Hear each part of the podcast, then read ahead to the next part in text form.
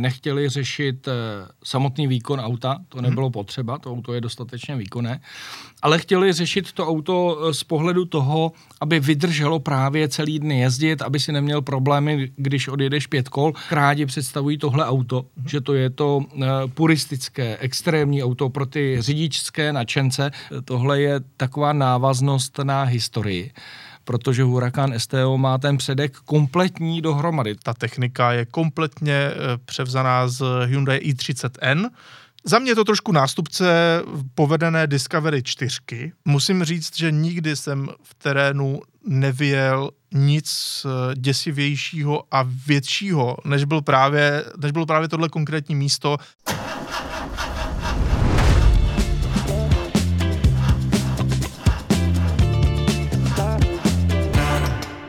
Krásný, hezký den všem našim příznivcům našeho podcastu Autokult tečka cé zet. Jsme tu zpátky s Ondrou a opět se zajímavým tématem. Že Ondra? Ano, ano, já jsem rád, že vás opět můžeme provést naším světem automobilů, protože my jsme zažili poslední dobou zase nějaké zajímavé prezentace, zajímavá auta a proto je dobré se o nich trošku více rozpovídat i touto formou. No, já jsem rád, Ondro, že jsme zažili e, zajímavá auta ještě v době, uh-huh. e, kdy se na nás valí ty elektromobily, všechno je elektrický, hybridní, elektrifikovaný a že přeci jenom automobilky sem tam se ještě nebojí e, přinést něco extra zajímavého. Ještě než začneme, tak musíme připomenout náš e-mail redakce zavináč autokult tečka cé zet, kam nám můžete psát kritiku, pochvalu, anebo třeba náměty na téma, na hosty a tak dále, tak dále. Ale Ondro, jdeme rovnou do toho. A začínáme rovnou největší brutalitou a tu si měl tu čest zažít ty, Kubo, jako jediný český novinář. Je to Lamborghini Huracán S T O, tedy ta nejnovější varianta Lamborghini Huracán, zároveň nejostřejší ze všech a je to auto, které odkazuje už svým názvem, anebo vlastně i svým celkovým charakterem na závodní vozy Super Trofeo. No, já jsem chtěl říct, abys nám tu zkratku S T O vlastně ano. rozvinul. No, tak je to, předpokládám, Super Trofeo homologáta, tedy přesně homologační speciál pro závody vozu Super Trofeo. Je potřeba říct, že to je taková obrácená cesta, protože speciály Huracán Super Trofeo už nějakou dobu jezdí a tak. Oni teď představili homologační speciál. Ono je to tak, vlastně šéf značky Stefan Winkelmann nám tam potvrdil, že teď zažívají takové dobré období, než přijdou ty hybridy a ta elektrifikace, tak chtějí si to ještě užít a ke každému tomu modelu uh, chtějí představit takový oslavný, oslavnou verzi, která bude speciální a zajímavá. A tohle je ona tedy pro ten základní model od Lamborghini, byť teda základní je v tomto případě věc, kterou musíme dát do úvozovek, ano. jelikož tohle rozhodně není žádná uh, chlapecká hra, ale ano. vyšší dívčí. uh, nutno říci, že Huracán S T O má za sebou takovou hezkou myšlenku a já bych chtěl, aby s námi pověděl, proč to auto vůbec vzniklo. Kromě toho, že to je ten homologační speciál, tak oni přece jenom v Lamborghini viděli, že jim některý ten segment superaut trošku utíká. A nejenom Lamborghini. Hmm. Je potřeba říct, že je takový segment, a můžeme to říct vlastně track dayů, kam jezdí majitelé, řeknu nadšený řidiči, kteří se chtějí bavit. No a v Lamborghini tím, že třeba vyvíjejí ty auta na Red Bull, na, ne Red Bull Ringu, ale Nürburgringu, tak samozřejmě vidí, co se tam pohybuje za auta při těch track days. A oni si všimli, tak asi jako úplně každý, i ty, když tam byl, ano. že tam nejvíc vidíš modely Porsche, Porsche, Porsche a potom ještě Porsche a když půjdeš níž, tak potom B M W. Je to tak, Lamborghini tam moc neuvidíš a tak nějak celkově na těch okruhových dnech Lamba nejsou úplně hmm. klasickým, klasickým návštěvníkem. Já si pamatuju, že i doteďka to nejostřejší Lambo, které se asi dalo použít na okruh, což byl Huracán Performante, mimochodem nádherné, skvělé auto, tak, že si lidé, kteří ho takhle používali, stěžovali třeba na to, že tomu autu nevydrží brzdy ano. na ježdění po celý den. Což ku příkladu právě konkurenční Porsche devět set jedenáct G T tři R S zvládá a myslím si, že právě i to je nějaká ta oblast, na kterou se u Lamborghini zaměřili. Určitě, oni vlastně nechtěli řešit samotný výkon auta, to nebylo hmm. potřeba, to auto je dostatečně výkonné, ale chtěli řešit to auto z pohledu toho, aby vydrželo právě celý dny jezdit, aby si neměl problémy, když odjedeš pět kol, ale abys to auto opravdu použil tak, že dojedeš na ten track day nebo si ho tam přivezeš hmm. a s tím autem opravdu budeš celý den, dva, tři, prostě jak budeš chtít vlastně fungovat a jezdit. A to auto to hlavně především vydrží. Ve všech svých ohledech. Já si v tomto ohledu vzpomínám na ty, takovou starší akci od Porsche, kdy oni vzali svůj nový model G T tři R S v té době, je to třeba patnáct let zpátky, a vydali se s ním na dvacetihodinovku, mám pocit, do Le Mans. Mm-hmm. A tam to auto dokázalo v podstatě v sériovém stavu, no možná mělo jiné brzdové destičky, něco podobného, odjezdit celou tu dvacetihodinovku a pak s ním vlastně po ose zase dojeli zpátky do Británie. No. Vyjížděli z Británie do Francie a pak se zase vrátili. Tak to je takový podle mě krásný příběh o tom, jak by to mělo vypadat u okruhového auta, a tomu se asi v Lamborghini snažili přiblížit. Jo, a ještě než se budeme, Ondro, věnovat tomu autu, mm-hmm. tak já záměrně tady chci e, trošku probrat i tu akci, e, protože ta akce byla e, extrémně speciální, a to v, v mnoha ohledech, a začnu tím, že e, bylo krásně vidět na těch lidech, když jsme tam přiletěli, jak jsou šťastní tím, že nás vidí, že po tom covidu se konečně ha, osobně se něco děje. E, setkáváme.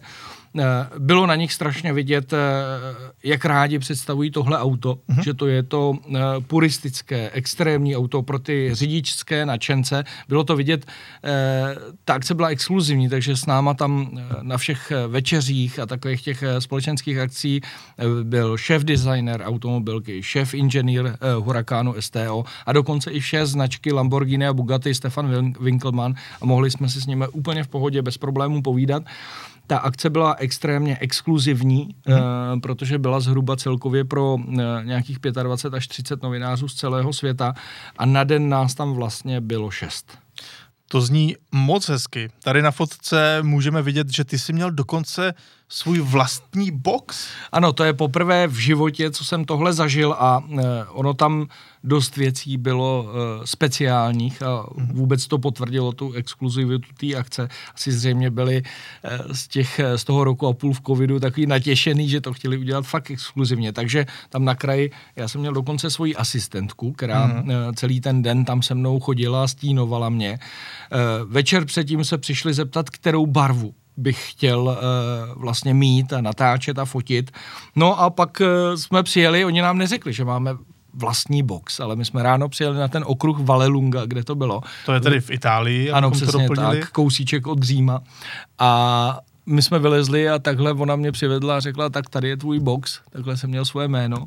A fakt to bylo jako exkluzivní, jako když jsi profesionální závodník, takže jsem měl celý box, kde jsem měl klimatizaci, občerstvení, měl jsem tam sekci, kde byla obrazovka, řešili jsme tam telemetrii, měl jsem tam různé další věci, no a navíc jsem tam měl postavený takhle to svoje auto. To tam prostě stálo a to jsem měl celou tu dobu k dispozici, jo? Plus samozřejmě nějaký doplňky a tak dále. Takže jako za mě, já samozřejmě jsem se cítil povýšeně, jako kdybych byl úplně jako profesionální závodník, asi tak.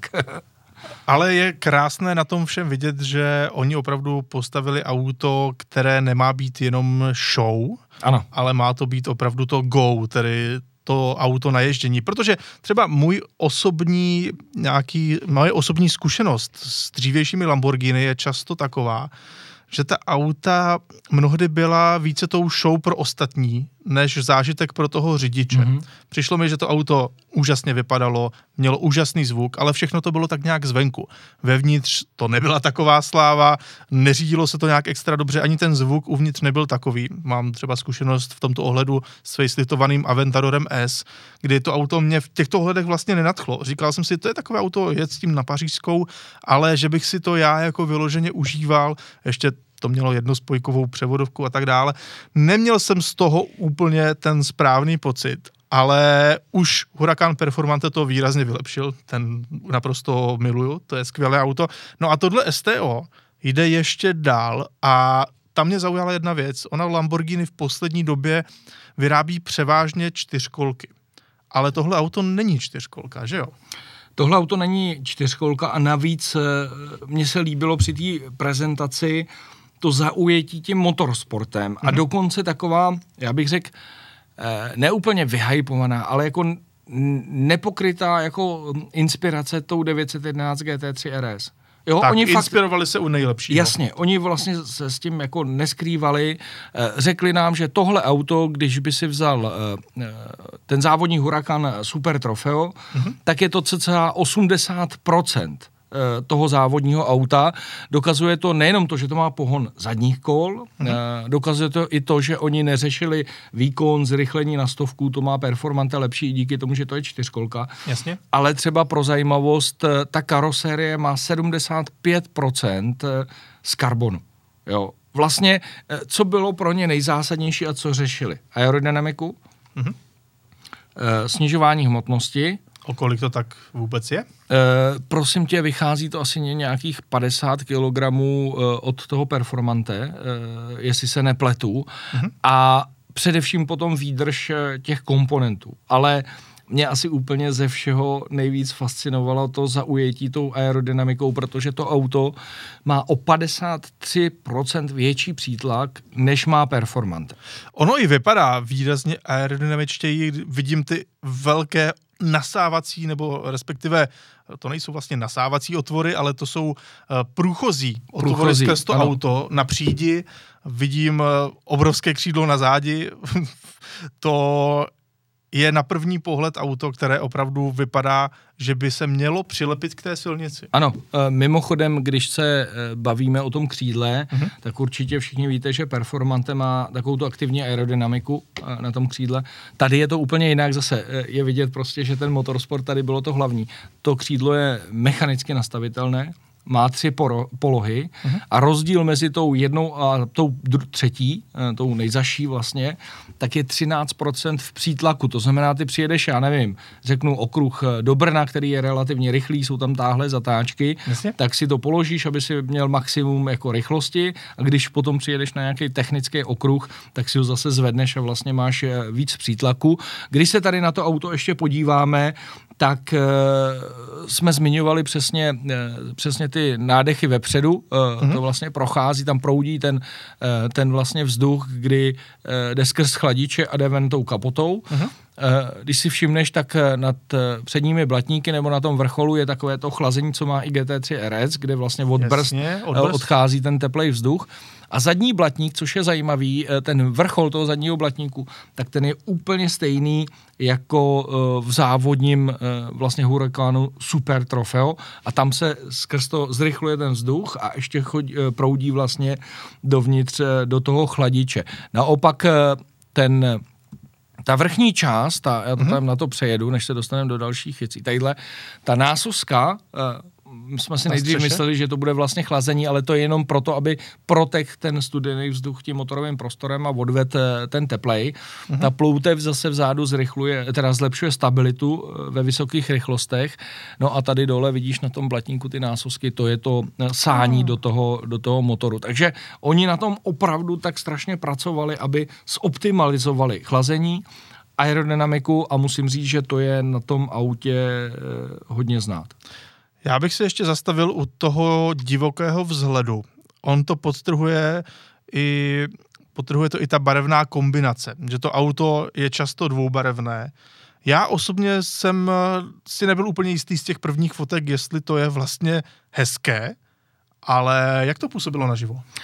Naživo to za mě působí o dost lépe než na těch fotkách, hmm. protože já jsem nikdy nebyl úplně e, příznivce modelu Lamborghini, protože, jak z toho přesně ty řekl, byly takový strašně pompézní na pohled, ale potom vlastně ta jízda nebyla úplně taková, aby odpovídala tomu vzhledu. Tohle je e, vlastně úplně obrácená kombinace, to znamená na e, fotce to nevypadá jako tak zajímavě, možná dramaticky, ale v reálu je to podstatně lepší, protože koukáš na ty detaily. E, na to neskutečné propracování těch jednoč, jednotlivých částí. A překvapivě, já jsem si sice vybral e, tu modrou barvy, barvu v kombinaci s tou oranžovou, ale mm-hmm. daleko hezčí je ta bílá s modrou, která má ještě k tomu jako zlatá kola, anebo tahle ta, já tomu říkám vojenská zelená, aby jsme si to zjednodušili. Ano, tak má tak khaki. Přesně tak. Takže oni mají asi šest barev, ještě hmm. taková, vlastně ta tady někde byla vidět taky, když se na to podíváme ještě. Tuhle tu výrazně svítivě zelenou, zase s oranžově. Ta by úplně nesedí. Ta zelená je tam dvakrát, buď to bez kombinace, nebo s kombinace. Takže máš hmm. asi šest barev. Předpokládám, že bude tak, jak je u Lamborghini zvykem, že si objednáš nějakou svoji specifickou barvu. Určitě. Jako třeba má Powerslide Lover, který už s tím jezdil boky někde, někde v, na běžných cestách. Ano, ano, pokud neznáte Powerslide Lover, dejte si do třeba Instagramu nebo YouTube. Je to italský miliardář, který je zároveň obrovským nadšencem do aut a hlavně do správného ježdění s auty.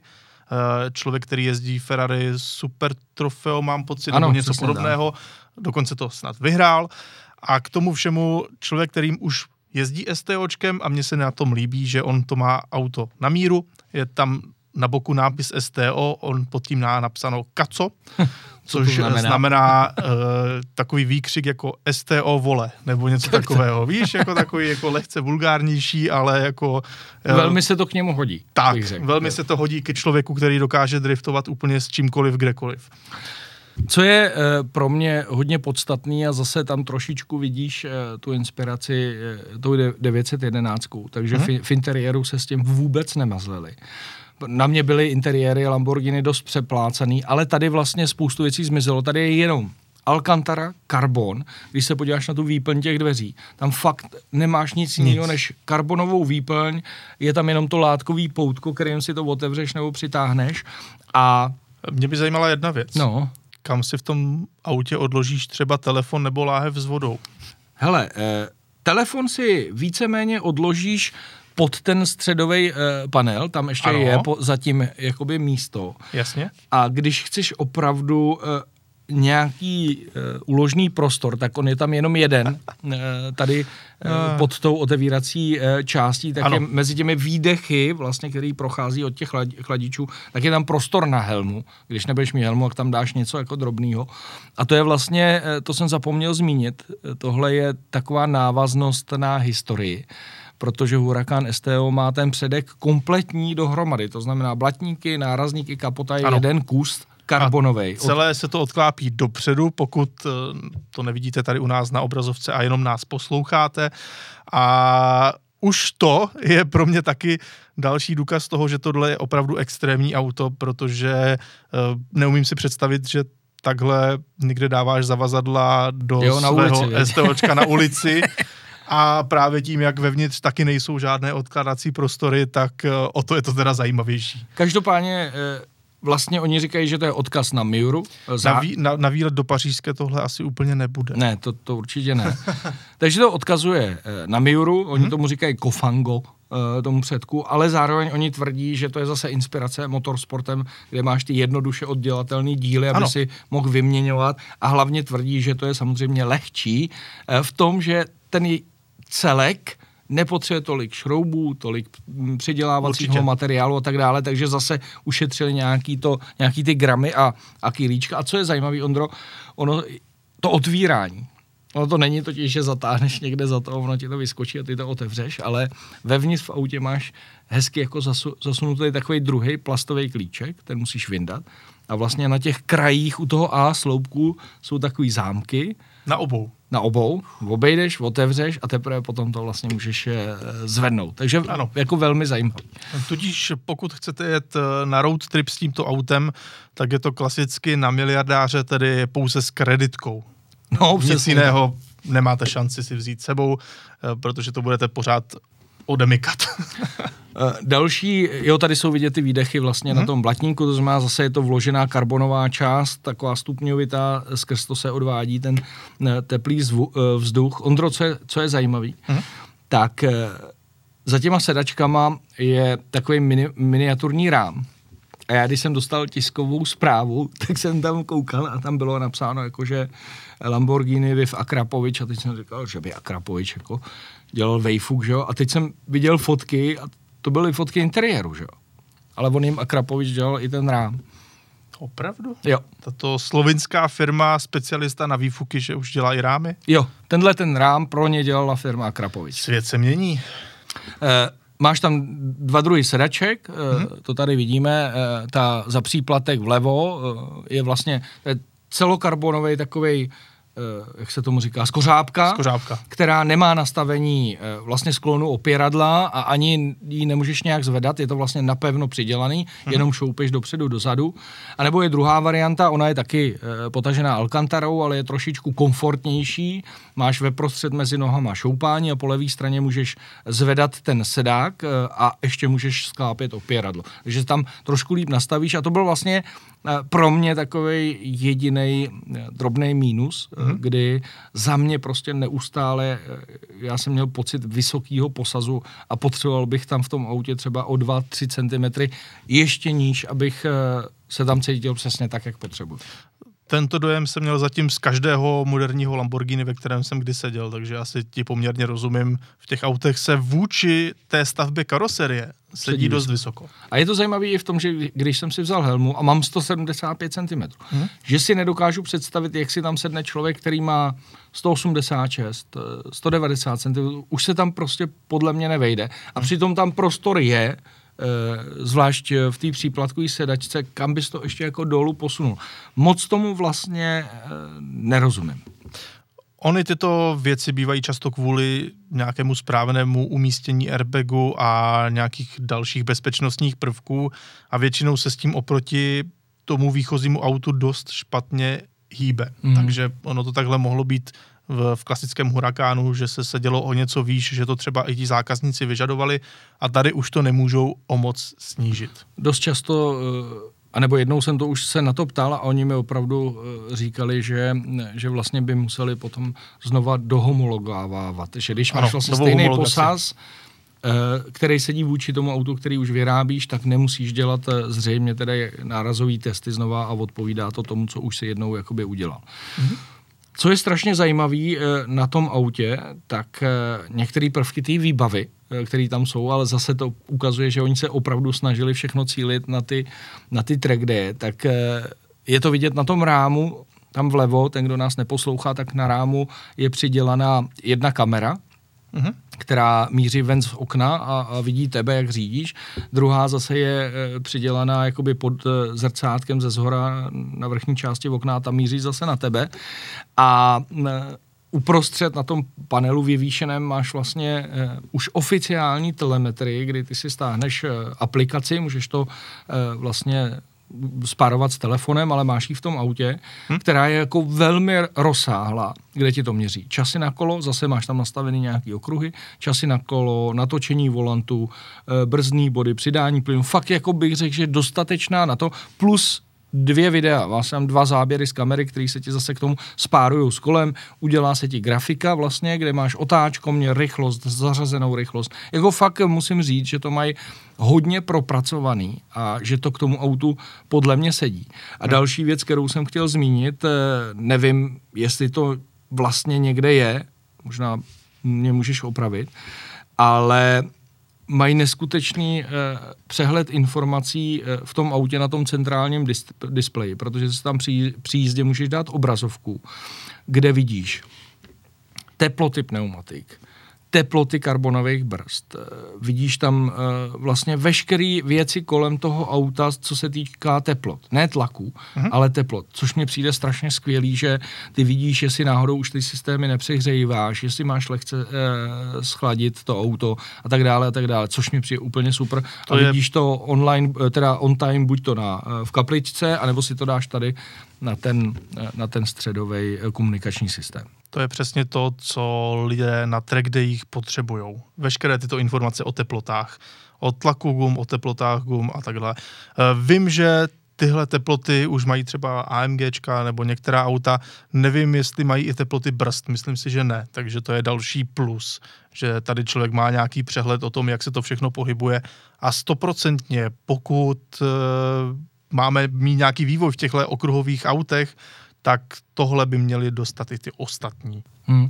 Za mě, co je teda zásadní, tak e, asi nejvíce z pohledu té techniky už hmm. e, se nejvíce pracovalo na, na těch brzdách, e, protože e, oni tvrdí, že to je technologie z Formule jedna. Já jsem se koukal ještě na stránky Bremba, který ty brzdy pro ně připravují. Je to technologie C C M R. Oni mají vyloženě jakoby tři stupně těchto těch brzd. Buď to, to máš jenom streetový, mhm. nebo street a, a race, nebo track, a pak mají raceový. Opravdu, když se podíváš na ten materiál, to připomíná ten karbon, který vidíš na těch reálných závodních autech, na těch G T tři. Mhm. A oni tvrdí, že tyhle brzdy mají o šedesát procent lepší vodivost tepla, než ty klasický karbon keramický, který najdeš třeba na Performante. Takže je to zase o krok dál než klasické keramiky. No a možná už je čas si říct taky, jak to vlastně funguje, tohle auto. My už jsme se bavili o tom, že ten motor je vlastně shodný s tím, co bylo v Performante, to znamená nějakých šest set čtyřicet koní. Uh-huh. Řekl bych, že ten výkon je absolutně dostatečný na to auto, na pohon zadních kol, na nižší hmotnost. Je to hlavně ten fantastický atmosférický desetiválec, to, co brzy už bude naprostá utopie a pro mě osobně jeden z nejlepších motorů, který je v současné době na trhu. Hele, když to porovnám s tím, jak jezdí ty přeplňované motory a pak se svezeš tady v tom, tak, tak vlastně přemýšlíš, proč. Proč Za... by si měl brát to turbo, že? No jasně. Za prvý, zvukový projev absolutně neskutečný. Hmm? To, jak to řve e, v tom maximu těch otáček, je fakt jako nepřekonatelný a žádný turbomotor to nedá. Z pohledu zrychlení a rychlosti si myslím, že je to plně dostačující, protože to auto je extrémně rychlý a e, na té cílovce ve Vallelunze jsem měl nějakých dvě stě čtyřicet pět kilometrů v hodině, kde do první zatáčky se jenom ťukalo do brzd, podřadil na pětku a projížděl jsem ji ve sto devadesát šest a vlastně na každý rovin se to dokáželo, dokázalo to auto udělat dvě stě čtyřicet kilometrů. A ano, tam jsou tři jízdní režimy. Zajímavý je, že jak oni si hrajou s tou italštinou, to znamená, tam je režim Pioggia, což v překladu znamená déšť. Ne, víš, jako, že nedají režim vet, ale dají ne, režim jasný. Pioggia. Protože to zní líp. Ano, a italština ano. zní krásně. Tam je krásně vidět, jak to, jak to vlastně tam hodně brzdí ten motor. Je to proto, že oni samozřejmě vědí, že to auto je na SPZkách, může jezdit na běžném vlastně prostředí, ale hlavně ty tam máš od Bridgestoneu speciální vlastně pneumatiky Potenza Race. Uh, jsou tam dva druhy, jedny takový normálnější a fakt druhý jako semisliky. Takže oni vědí, že když náhodou by ti začalo i někde pršet a ty potřebuješ přejet z okruhu, z okruhu domů, tak tenhle ten režim ti fakt jako uh, katuje výkon, stabilizaci zasa, zasahuje okamžitě. Jo. Takže s tím opravdu to můžeš dát manželce a ona s tím bude schopná jet. I to míň, jako jemněji řadí a tak. Pak je tam režim S T O, který je překvapivě jako režim normál. Aha. Tam už samozřejmě to začíná práskat, je to hlasitější, reakce jsou rychlejší, ale přeci jenom ta stabilizace furt dost jakoby dokáže zasahovat, ale famózní je to na ten režim Trofeo.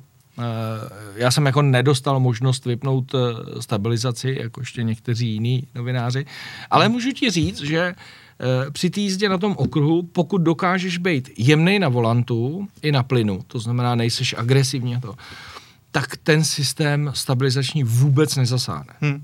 Neskutečně to auto funguje, jede to.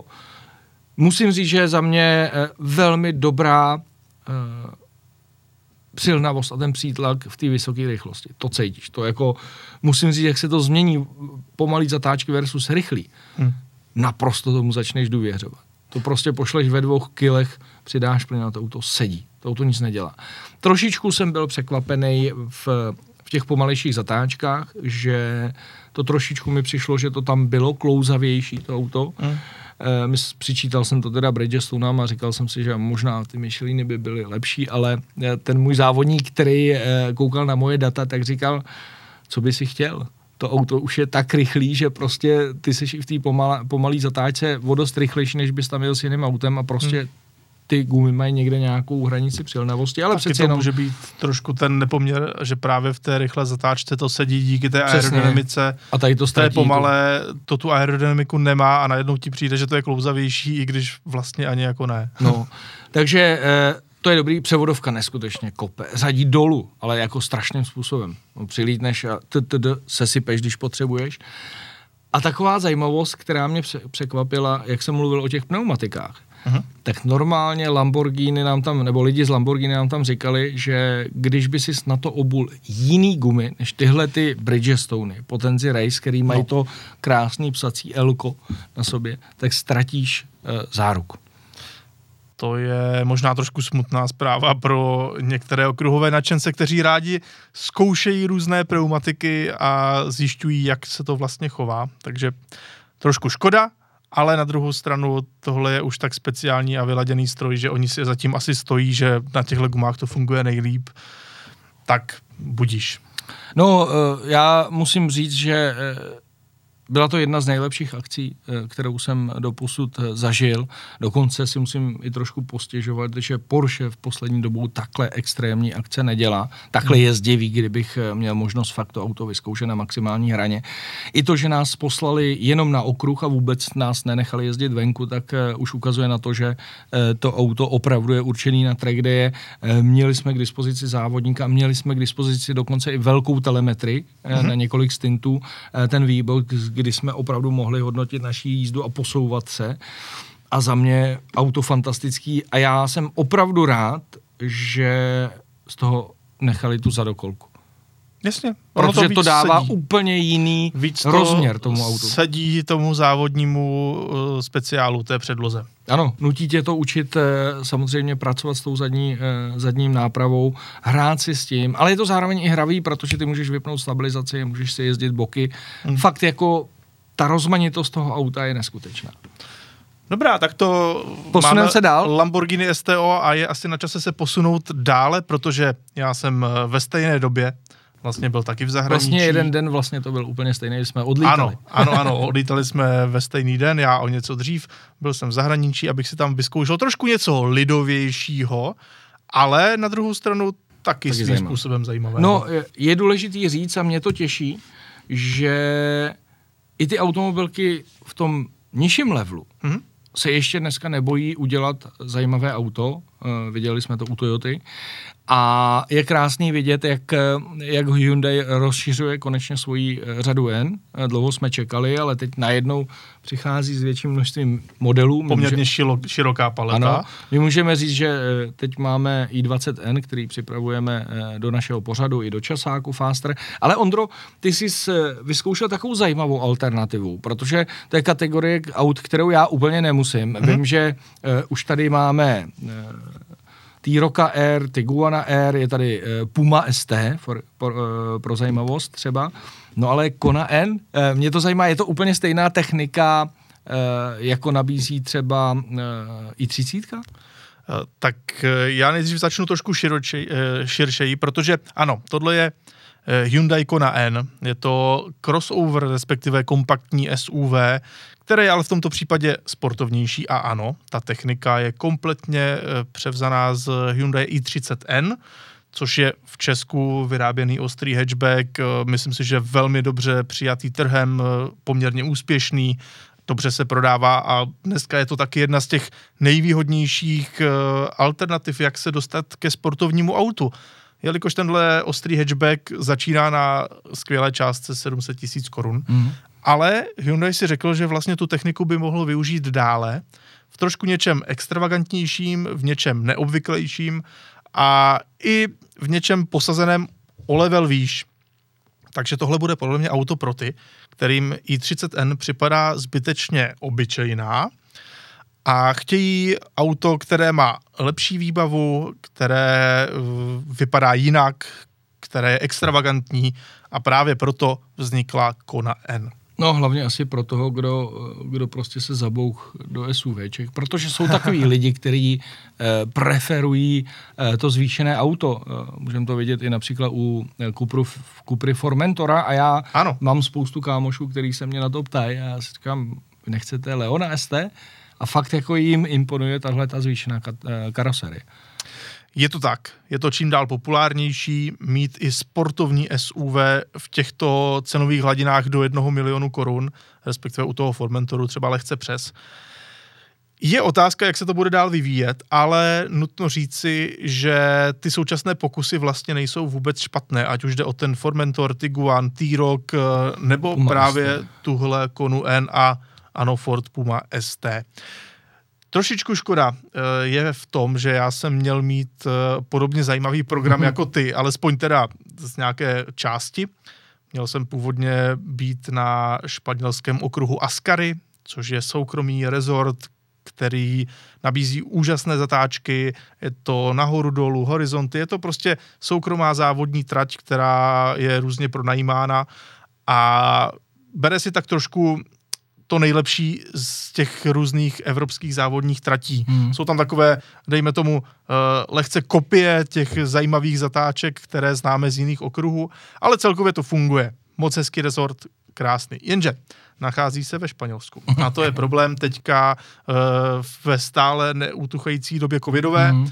kdy Španělsko je v nějakém tom červeném segmentu a vlastně se nakonec v Hyundai rozhodli, že tuto prezentaci přesunou, protože e, asi by mnoho těch e, zájemců nebo z řad novinářů tam vlastně ani nemohlo přiletět do toho Španělska. Vybrali alternativní režim, alternativní plán, a to byl letištní okruh nedaleko Koblenz, který je známý třeba z testu Automotora Sport. Ano, Christiana Menzla. Christian Menzel, Fast Lap, přesně tak, kdy on tam si zajíždí to svoje rychlé kolečko. Je to na letišti vytvořená taková, řekněme, improvizovaná trať, která vlastně může být poměrně zajímavá. No, no ona není špatná, protože má asi čtyři celá dva kilometru, takže to není úplně tak krátký. Pár zatáček je tam zajímavých a jsou tam dlouhý rovinky, takže e, myslím si, že pro vyzkoušení auta úplně ideální. Jenže pokud máte teďka trošku ponětí o tom, co se ve světě děje, tak právě nedaleko toho Koblenz, kde mimochodem kousek od toho je i severní smyčka Nürburgringu, tak tam teď řádí záplavy, jsou tam e, poměrně značné škody, e, bohužel i na lidských životech, no a právě ztráty lidských životů, no a oni se opět rozhodli, že tam to vlastně být nemůže z těchto důvodů, takže bohužel e, ze zajímavé okruhové akce se nakonec stala jenom taková projížďka po okreskách. Decentní. Nedaleko Frankfurtu, nutno říci. Osobně jsem si nemyslel, že tam se dají najít zajímavé cesty, ale překvapivě byly Dali. tam i pěkné okresky, takže ve výsledku člověk o tom autě něco zjistil. Takže nebylo to tak zajímavé, jak by původně mělo být, ale ve výsledku projeli jsme se hezky. Nicméně ty se ještě s Konou na okruh, nebo s Konou na okruh dostaneš. V následujících dnech pojedeš na Slovakia Ring. Ale mě zajímá, Ondro, když to má tu techniku i třicet N, takže tohle se taky vyrábí v České republice, nebo ne? Jediná Kona, která se vyrábí v České republice, je ta elektrická, překvapivě. Zajímavý. Takže ne, ne, ne, tohle auto se v Česku nevyrábí. V Česku tady máme i třicet N, to je takový náš domovský ostříhač, když to teďka samozřejmě vezmeme z toho hlediska, kde se to auto vyrábí. Ano, ne, ano. ne tím, ne, že by to snad byla česká dále, značka. Byť on právě v Nošovicích je i částečný vývoj, mm-hmm. takže není to úplně mimo. I ti Češi dokážou trošku promluvit do té finální podoby toho auta, což je fajn. Možná ale, dobře, protože ano, jsou to nadšenci. Přesně tak, jsou to správní nadšenci, tam opravdu pracují nadšenci. Ale ne, tohle auto není z Česka, e, nicméně ta technika je opravdu stejná. Mm-hmm. Jsou tam ovšem nějaké rozdíly. Mm-hmm. V prvé řadě Kona N je pouze s novou osmistupňovou automatickou dvouspojkovou převodovkou. Manuál tam není. A i když Byť, ona asi k té kategorii to... Ano, k té kategorii těch SUVček, tam to většina lidí kupuje právě s automatem a nutno říci, že tohle je jeden z nejlepších automatů ve třídě. Ta dvouspojka řadí krásně rychle nahoru, dolů. Je taková, řekl bych, dobrá i v tom, že to neodřazuje v omezovači. Prostě mm. správná převodovka, jak byste si řekli, že by to asi mělo vypadat. Není to třeba stoprocentní, není to takové, jako ty si zažil v Lamborghini, no, nebo jasný. Jako je v Porsche, ale na poměry této cenové kategorie si troufám tvrdit, že to je jedna z nejlepších dvouspojkových převodovek, která je na trhu. Ale jinak to auto je stejné. Hmm. Má to pohon předních kol, má to samosvorný diferenciál a Má to samozřejmě pořádné výfuky, jak jde vidět i tady na fotce, klapku ve výfuku, střílí to, dělá to zvuk. Vlastně je to taková naštvaná krabička, která trošku vypadá, jako kdyby přiletěla někde z Marsu, a má to svoje kouzlo, to si řekněme na rovinu.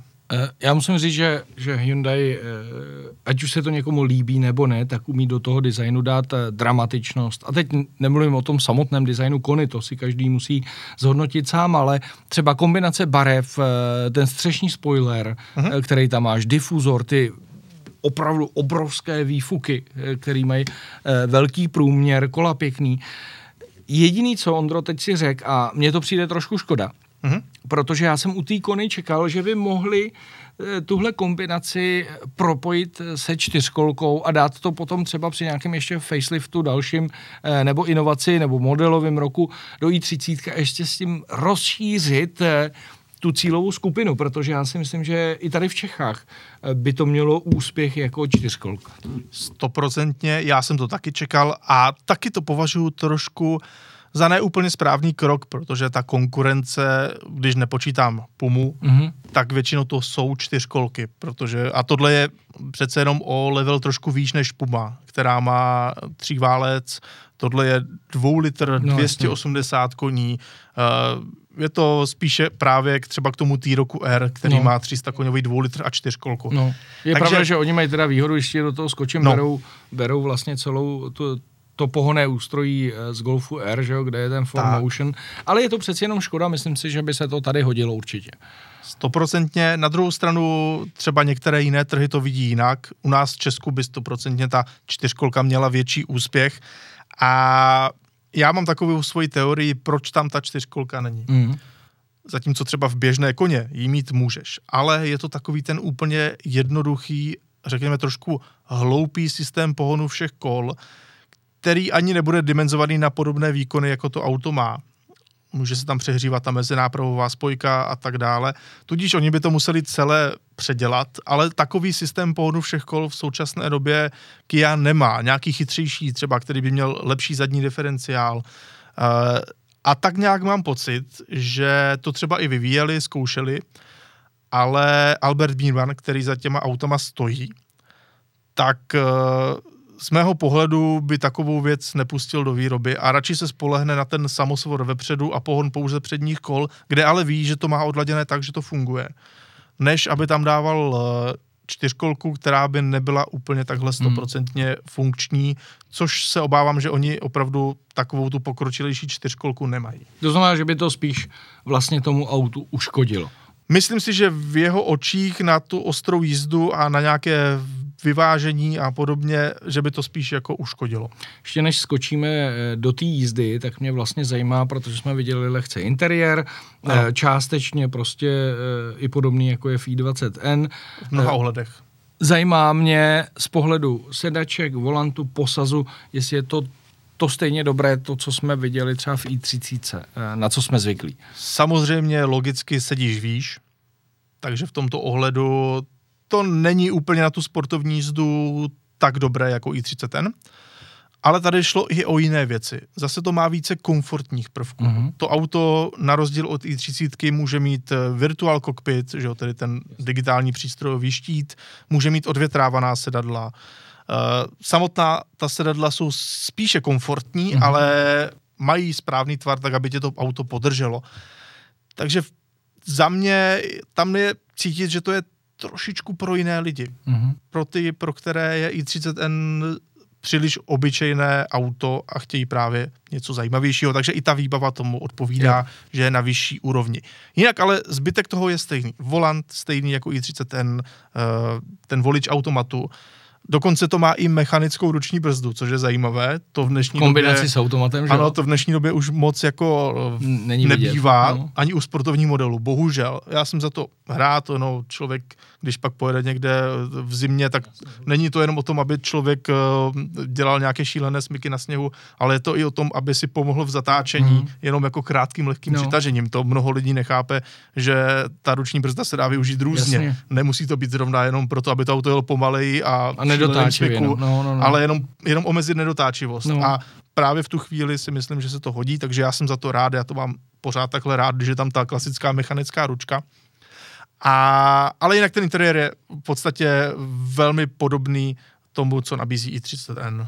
No a když už jsme se lehce dotkli mm-hmm. těch jízdních vlastností, tak samozřejmě víme, víme, jak je i třicet N velmi slušným autem, tak mě zajímá, jak se tady projevila ta změna toho těžiště, ty výšky vůči těm jízdním vlastnostem, které známe. Je to výrazně horší, nebo naopak je to jako dobrý a povedlo se jim se s tím poprat?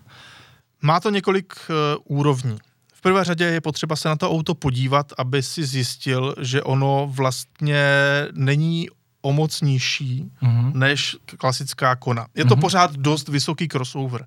Dokonce v tom interiéru je tlačítko na nějaké nastavování jízdy terénem, nějaký jako uh, úprava. Trail, sam, je to samozřejmě úprava jak samosvorného diferenciálu, tak nějakého přibržďování. Je tam nějaký písek, sníh, já nevím co všechno. Takže oni trošku počítají s tím, že to je pořád auto, se kterým hmm. můžeš vyjet i na nějakou polňačku a dojet třeba k chatě. Nebo si dát rally vložku. Nebo si dát rally vložku. A od toho se trošku odvíjí i to, že to auto opravdu působí jako vyšší auto, protože to vyšší auto samozřejmě je. A malinko to je cítit v zatáčkách. Mm-hmm.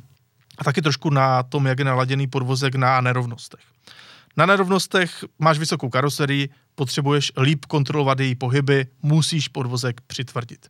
V tomto případě je to takové, že to auto velmi kopíruje uh, povrch silnice, což může znamenat, že i na poměrně hladkém asfaltu pořád cítíš, že tak jako lehce se... Pohybuje to auto. Pohybuje, přesně. Hopsá, trošku hopsá. Není to nic uh, přehnaného, není to nic, uh, že bys si jako řekl, že to auto uh, nefunguje nebo ztrácí uh, jistotu nebo něco, to úplně ne, absolutně ne. Ale oproti té i třicet prostě cítíš, že ta i třicet je taková stabilnější, možná i o něco komfortnější a tohle je přece jenom uh, naladěné jinak. To je takové první drobné negativum toho, jak je ta karoserie vysoká. A druhé je v zatáčkách, kdy ty musíš při nějakých rychlejších změnách směru, tedy ostřejší nájezdy do zatáčky nebo přechod zleva doprava, uh, musíš si dávat větší bacha. Ta karoserie má větší přenosní hmotnosti, mm-hmm. právě ona se víc hýbe a dokáže to zajít i do té fáze, že samozřejmě se ti to auto začne utrhávat. Většinou přetáčivě. To je dobře, což, ano, pro nás třeba dva, to může mít nějaké takové ty hravější uh, důsledky. Můžeš si s tím autem pohrát. Dík, díky, té přenos, díky tomu přenosu hmotnosti můžeš to auto poslat hezky bokem. Je to docela sranda. A, ale pokud s tím pak chceš jet jako čistě rychle, okruhově, dejme tomu, tak tam může podle mě trošku nastat právě ten problém, že Vždy se budeš sám krotit a jo. to auto uh, budeš velmi jemně směřovat, aby se ti to právě nestávalo, hmm. aby si nestrácel čas. A někde na okresce to může být trošku, jak se říká, triky. Může to hmm. být prostě trošku zrádné. Dá se to využít právě ve jménu zábavy, stoprocentně. Uh, ono s tím autem opravdu stačí najet do zatáčky, ostřeji zatočit, ťuknout po brzdě, okamžitě jde bokem i třeba na nějaké křižovatce, kde jde čtyřicet kilometrů v hodině, ale takovým samozřejmě jenom lehkým sklouznutím, nemyslím tím teďka nic úplně dramatického. Má to prostě svoje specifika. Já bych si osobně na ostrou jízdu vybral samozřejmě radši i třicet N, ale tohle může někomu zase naopak vyhovovat v tom, že to auto je takové hravější mm. v nízkých rychlostech. Mm. Je to tak. Asi... Eh... Nelze říct nic jiného, než že se velmi těším na ten test z toho Slovakia Ringu, ať už v Česáku tak. nebo v našem pořadě automoto, pořadu Automoto Svět, mhm. protože to vypadá a zní docela zajímavě. Já se taky těším na okruh, kde konečně budu mít opravdu tohle možnost vyzkoušet v nějakých bezpečnějších podmínkách.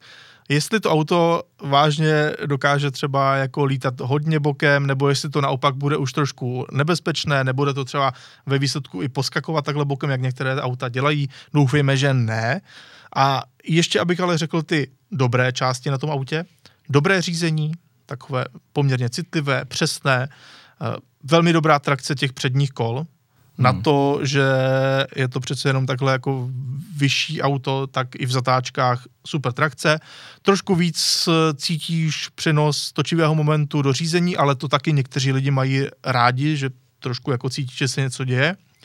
Není to zas tak úplně jemné auto, jako je ta i třicet, která je perfektně sladěná. Ale ano, má to svoje kouzlo. Střílí to, jede to poměrně slušně rychle dopředu, dělá to prostě takové ty věci, které ti vykouzlí úsměv na tváři. Oni tam dokonce teda mají i tlačítko. Ono se to jmenuje, mám pocit, N G S, nebo teďka kecám, nějak podobně, ale je to tlačítko, které na dvacet vteřin ti to dá jako všechno. Jo, no ne, nemá to žádný význam, reálně. Nepotřebuješ to k ničemu. Možná k předjíždění zrovna, když se ti to hodí, ale to předjíždí v podstatě stejně i na plný plyn.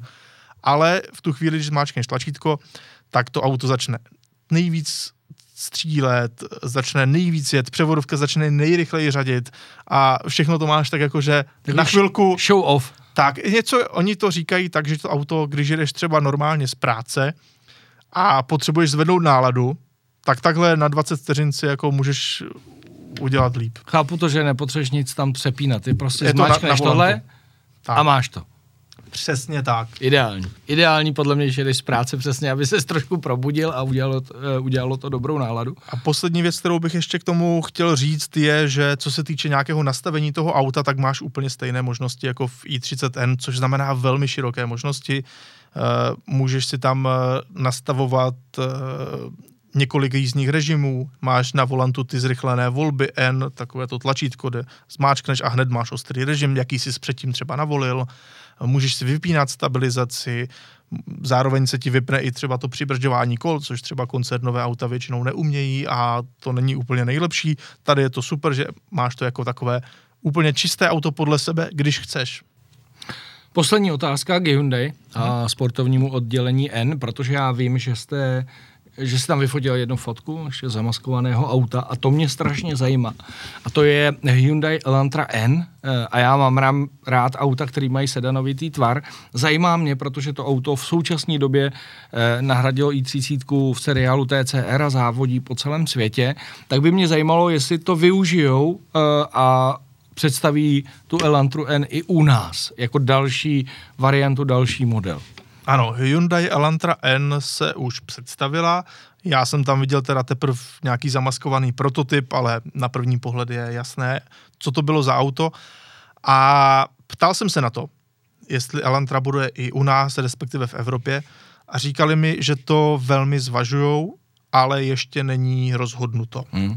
Na první pohled to totiž možná nedává úplně smysl, když oni mají i třicet N fastback, a tohle je vlastně hmm. stejná technika, ale zase je to trošku větší auto, delší auto, ostřejší hrany, ostřejší design a vlastně by to možná mohlo do té nabídky nějak zapadnout. Hmm. Oni teďka zjišť, zjišťují, jestli to má nějaký potenciál, až budou vědět, tak se to nejspíš dozvíme.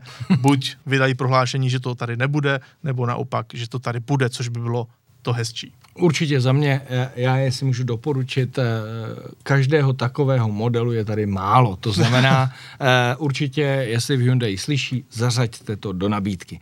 Nicméně, Ondro, ty jsi byl trošku šťastnější než já, měl si těch prezentací víc mhm.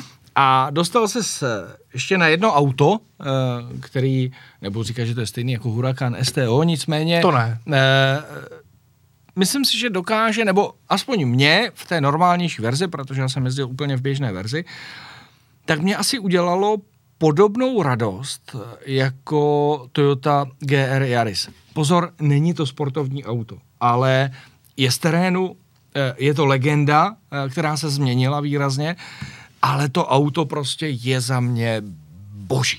A máš toho prostě, s tím autem jedeš a máš z něj radost.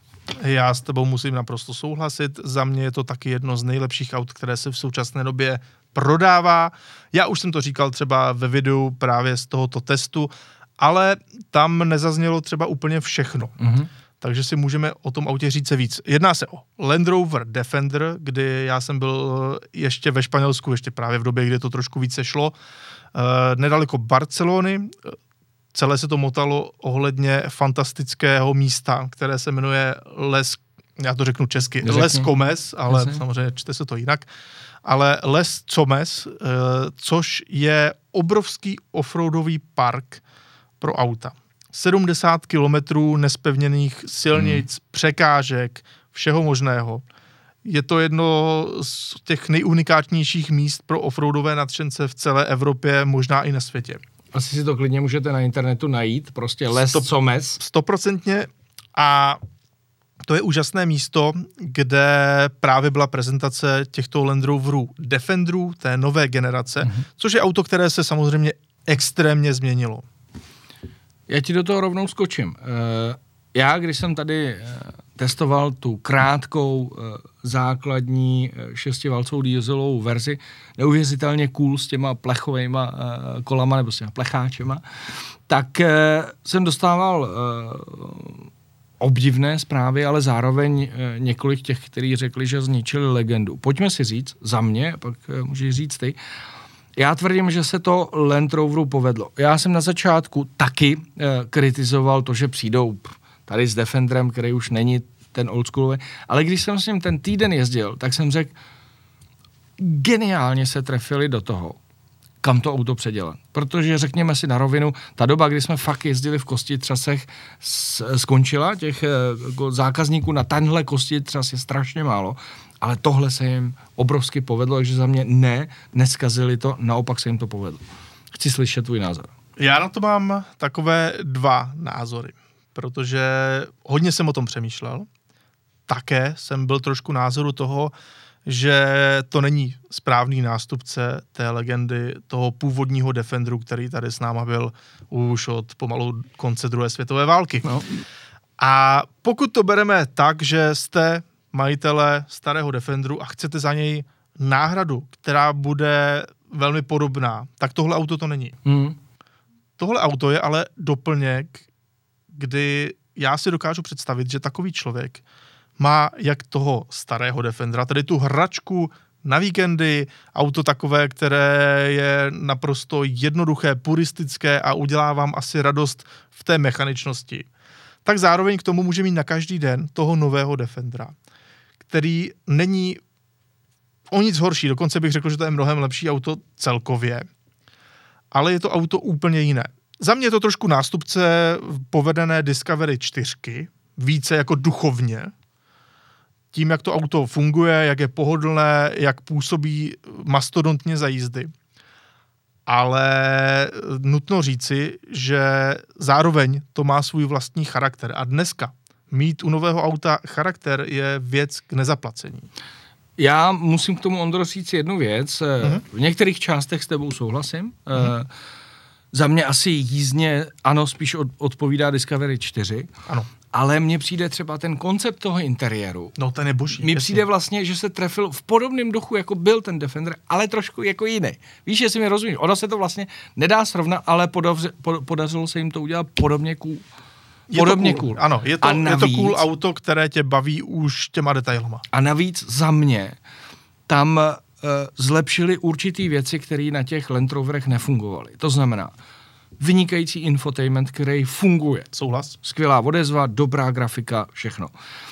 Přijde mi, že to auto působí robustně, to znamená i kvalitou jako velmi dobře. Ano. A za mě teda neskutečný jako jízdní komfort. To nechápu.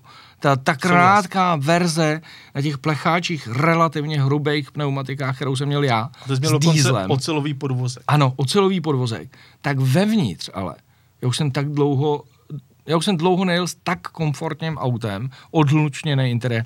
Za mě, já jsem, já jsem z toho byl fascinovaný. Ten týden ani se mi to nechtělo vracet a vlastně jsem měl z toho stejnou radost jako z toho G R Yarise. Naprosto s tebou souhlasím. Je to extrémně dobře udělané auto. Pokud by se na to nedíváte jako, že to má být nástupce původního Defenderu, tak v tom objevíte neskutečně postavené auto. Neskutečně. Ten, ta úroveň, přesně jak jsi říkal, komfort, interiér, prostornost, uh, stylovost je na extrémní výši. No ovšem. Můžu ti ještě do toho skočit. Povídej. Protože pak už budeš mluvit ty, protože ty jsi měl možnost ještě jezdit s extrémní verzi. Ano. Uh, za mě uh, jedno pozitivum, jedno negativum. K tomu všemu, co ty jsi řekl, uh, neskutečně to sbírá pozornost lidí. všichni, všichni, nenašel jsem jediný negativní pohled, všichni neskutečně odvařený z toho auta, jediný za mě minus je extrémně vysoká cena. Beru cena, to tak, ano, za mě. Ceníkovka je docela vysoká, já jsem zase slyšel, že na to dávají velké, velké slevy a dá se to pořídit třeba do jednoho a půl milionu v nějaké rozumné výbavě. Nevím, nedokážu to posoudit, ale teď už asi zpátky k tomu autu, protože já jsem jezdil s několika verzma, uh, jezdil jsem se šestiválcovým dieslem tři sta koní. A větší, než jsem měl já? Tak, silnější, než jsi měl ty, ale ve výsledku ten to charakter toho auta je velmi podobný. Mm. Jezdil jsem v plug-in hybridu, který je dost těžký, nedosáhne tedy na české elektrické značky, takže nečekejte, že by byl v centru Prahy teďka často viděn, ale to auto je opět dobře udělané, ten pohon je klasický, ta stálá čtyřkolka, takže tam se nic nezměnilo, není to, že by to mělo ten elektromotor třeba jenom pro jednu nápravu a druhá byla pro klasický spalovací motor, naštěstí hmm. ne. Ovšem, tam mě bavila jedna věc, ty si můžeš v podstatě jezdit terénem jenom na elektřinu a to je takový docela hezký pocit pro mě osobně, protože nedělá to žádný hluk, si v té přírodě, když jdeš fakt někam, kde je to úplně neopuštěné, kde jsou třeba zvířata a tak dále, tak v tomto ohledu mi to přišlo super. Hmm. Jakkoliv bych si tu variantu nevybral. A pak jsem jezdil ve vrcholné verzi vé osm, což mi přijde jako naprosto fenomenální uh, závěr uh, téhle doby, protože no. aby si měl v takovémto autě osmiválec ještě dneska, který teďka je nově představený. A navíc je to kompresorový osmiválec, což je kvůli emisím a e, spotřebě paliva už věc úplně nevídaná, když ten kompresor má ještě větší spotřebu než klasický turbový osmiválec. Tak to pro mě je věc, e, které jsem si myslel, že už se nedožiju, že už nic takového nebude. A oni to představili a já jsem z toho úplně odvařený. Já musím říct, že to pro mě je víceméně samozřejmě ne tím jízdním zážitkem, ale vlastně mentálně úplně vlastně stejný jako, to, jako ten Huracán S T O. Něco, no, co bys jasně. nečekal, máš tady osmiválec, velký brzdy, alcantarový interiér, auto volant. Auto čistě pro radost, auto čistě pro radost, přesně nic tak. jiného. To je jenom, aby si měl úsměv na tváři. Nikomu nehlásí, že budu eko nebo cokoliv jiného, prostě baví tě auta, tak. Chceš cool stylovku s velkým motorem, tak tady jsem, hotovo. Ano, mimochodem má to alcantarový volant. To je prostě neskutečné. Má to klasický osmistupňový automat Z F, který znáte třeba z B M W M pět, takže on to prostě řadí dobře, funguje to dobře. Ten motor je nádherně zpěvný. Jak to nemá turba, jak to nemá to omezení na těch, nebo tu restrikci na těch výfucích, tak to, to je prostě balada, jak to, jak to krásně zní ten motor takovým tím starým oldschoolovým stylem. Prostě osmiválec, který řve. No a já tam mám ještě jednu věc a poprosím tě, aby si naťukal hned první fotku, která je tady u tohohle Defenderu, protože video o tomto autě už jste možná někteří z vás viděli, pokud ne, můžete se na něm podívat právě na našem kanálu Autokult tečka cé zet a já jsem si četl některé komentáře pod videem a jeden tam byl, no, škoda, že jste to nevzali do pořádného terénu, tohle by pomalu projela nějaká svednutá Felicie. A tady je zásadní věc. E, to, co vidíte na videu, je vždycky extrémně zkreslené oproti tomu, jak to vypadá v realitě. To video všechno je takové ploší na videu. Mm-hmm. Jo, nevidíš tam e, ty propady, ten výškový, e, výškový předěl a podobně. No a tady na téhle fotce to konečně jde trochu vidět.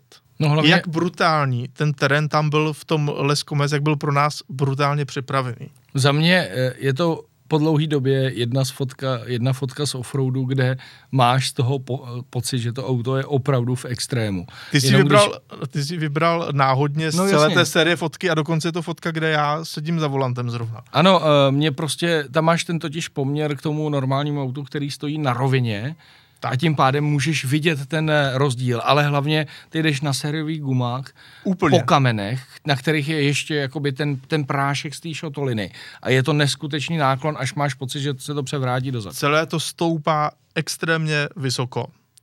Tady na téhle fotce to konečně jde vidět, jak šíleně nahoru to auto vlastně jede. A ještě k tomu všemu vidíš, že to má i zvedlé mm-hmm. pravé přední kolo.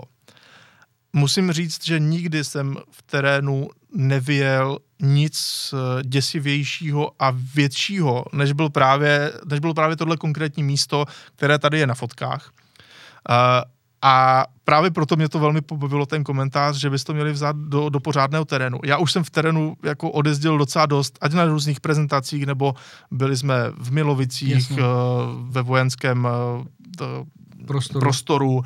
Byli jsme na různých offroadových tratích, které jsou na Sosnové, v Mostě, uh, v Bělé pod Bezdězem. Prostě všude možně. Ni- nikdy jsem opravdu nejel autem něco takovéhodle, kdy na těch kamenech, ještě navíc pod plynem, ten, jako tancuje zadek, jo, teď se to snaží hledat trakci. To auto zvládne šílené věci. Naprosto jsem z něho uchvácený, co zvládne v terénu, už jenom proto, že na rozdíl od předchozího Defenderu a některých dnešních takových těch pravověrných offroadů, tohle auto není na rámu. Je to samorostná karoserie, hmm. což samozřejmě uh, ti hardcore offroadisti ti řeknou, to prostě nemůže být nikdy dobré, nemůže to fungovat, nemůže to vydržet z dlouhodobého hlediska, ale já jsem o tom hodně debatoval právě s vývojáři Land Roveru a ti mi řekli, že museli kompletně, kompletně změnit úplně přemýšlení a hlavně svoje normy. Oni, když mají nějaké testy těch aut, tak mají nastavené nějaké terénní normy, co to auto musí zvládnout. Tohle auto, veškeré ty jejich původní normy, které měly i pro původního Defendera, zvládlo tak jednoduše, že si museli dát vyšší limity a vyšší cíle a dělat ty překážky vlastně těžší, aby se vůbec projevilo, že se to auto dostane do úzkých. A tak na mě působilo právě i v tom terénu, kdy je to extrémně jednoduché. Už jenom z toho důvodu, že ty tam nemusíš přiřazovat žádnou, žádnou redukci, nemusíš tam dávat žádné uzávěrky diferenciálu nějakou pákou nebo něčím podobným, což někteří offroadisti třeba ví, že občas je to trošku náročnější a pro lidi, kteří nejsou zvyklí v offroadu, tak pro ty je to utopie, nevědí, co s tím, nevědí, jak to udělat a tak dále. Takže tady to funguje automaticky podle režimu, který máš, tak si to přizapíná uzávěrky diferenciálu. Tady to ty uzávěrky dává samo podle toho, jak je to zrovna potřeba. Díky tomu je to naprosto jako triviální v tom offroadu jet, ale zároveň tím překonáváš ty svoje vlastní limity, mm. takže tě to baví. Jo? Není to, že by to všechno jelo jak videohrát úplně za tebe, že bys tam jako uh, byl a nebavilo tě to. Tady tě to pořád baví a na to, že to je auto právě na samorostné karoserii, tak uh, je to extrémně tuhé, extrémně odolné. My jsme tam s tím jezdili i rychle po šotolivnových cestách. Skákali jsme s tím autem patnáct metrů daleko. Dělali jsme šílené věci, šílené zhupy, křížení náprav, všechny tyhle věci. A je na tom jasně cítit, jak extrémně dobře postavené ta, to auto je. A navíc jste to dělali pořád s tím osmiválcem, který je samozřejmě těž, těžší než cokoliv jinýho. A je takový sportovnější, že jo? No, mě právě, Ondro, zajímá, mm-hmm. jak to auto funguje, jestli jsi měl možnost i na běžní vlastně silnici, jestli, jestli je to nějakým způsobem sportovnější, anebo si to drží ten úžasný komfort a pohodu, jakou jsem já měl v tom základnějším dieselovém šestiválci a jenom to prostě jako dobře jede. Jo? Jsou dvě věci. První, kterou bych rád zmínil, tak je, že v tom Les Comes mají i takovou, řekl bych, rallycrossovou trať, kde je to šotolina, písek, ale zároveň je to hladké. Tudíž e, není to vyloženě nějaká offroadová trať, ale dá se tam jet velmi rychle. Tam jsme s tímhle autem jezdili právě s krátkým e, Defenderem, tedy s tou devadesátkou, s vé osm. A i když je to velmi těžké auto, hodně přes dvě tuny, i když je to auto opravdu offroadového ražení, veliké, i, t, i ta devadesátka no, vlastně jasný. malá, no, je, je velká. Je vlastně velké auto. Jenom krát, kratší třeba, ale celkově velké. Tak tam je to velmi bavilo, bavilo, jak se to auto chovalo, jak na brzdách se hezky stáčí do zatáčky, pod plynem dokáže jezdit v takovém tom čtyřkolkovém smyku. Vlastně to opravdu připomínalo takové ty rallyové závody, kdy máš takové ty, řekněme, ty dakarské hmm, buginy hmm. nebo dakarské offroady a lítáš někde prostě naplno a, a v přetáčivých smycích naházuješ si to. fungovalo to vlastně super. Byl jsem z toho extrémně překvapený, že to auto v těchto podmínkách funguje dobře, ale ve výsledku to možná pro běžné lidi není až takové překvapení. Přece jenom pořád je to nějaký offroad a tak dále. Ale když jsme vyjeli na okresky, tak tam jsem si myslel, že takové auto bude uh, ztracené. Že bude třeba přemotorované, hmm. že ten výkon bude příliš na tu karoserii, že v zatáčkách se to bude uh, jako chovat blbě. A byl jsem velmi překvapený, že není tomu tak. Není to nejobratnější auto na světě, samozřejmě. Hmm. Jo? Není to auto, kde by si vyloženě nějak extrémně užíval přilnavost v zatáčkách a uh, že by se zdával tu okresku úplně jako s prstem v nose. Ale zároveň je to auto dobře ovladatelné, snadno řiditelné, zvládající svůj výkon a dá se pohybovat překvapivě rychle i na té okresce. Hmm. A dává ti to takový jistý pocit, ne vyloženě, že by se schechtal od ucha do uchu, ale že to auto funguje a je to zábava. Je to zábava tím zvukem, je to zábava tím, že to je nějak ovladatelné.